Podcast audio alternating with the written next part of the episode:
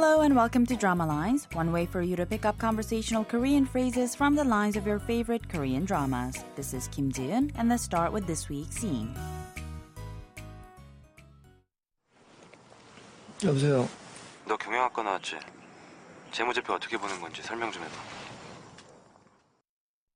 Taking a look at those lines very quickly, first we heard the voice of sleepy Jae-gil saying 여보세요, meaning hello. He was sleeping when Maru called to ask, you're a business major, right? Explain how to read a financial statement for me.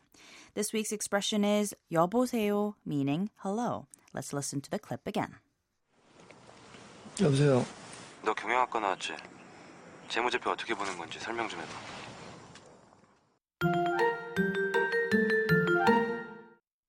In the drama The Innocent Man, the role of Park Jae-gil is played by actor Lee Kwang-soo, who is popular not only in Korea but also in other parts of Asia as well, thanks to his variety show fame. Just like the character he plays in the drama, he's often seen as a very nice guy, albeit somewhat clumsy.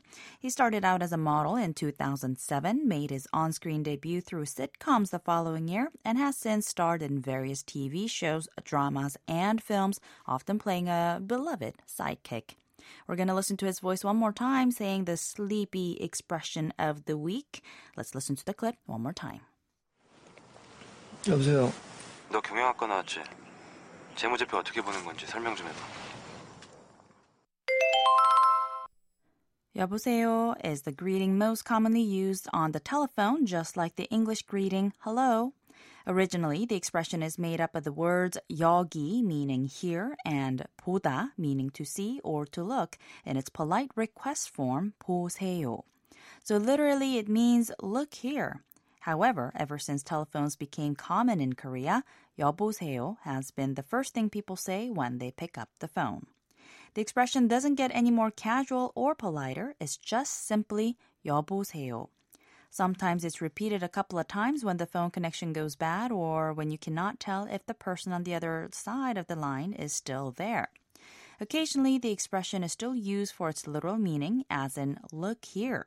It's somewhat similar to how we would say hello in English when someone we've been talking to seems to have drifted off, or when you're in an argument and you want to get the other person's attention again. But that is not to say that the expression is a direct translation of the English word hello. You would not greet someone by saying 여보세요 when you're not on the phone, or say 여보세요 when entering somewhere and saying hello. Anybody there? observe observe observe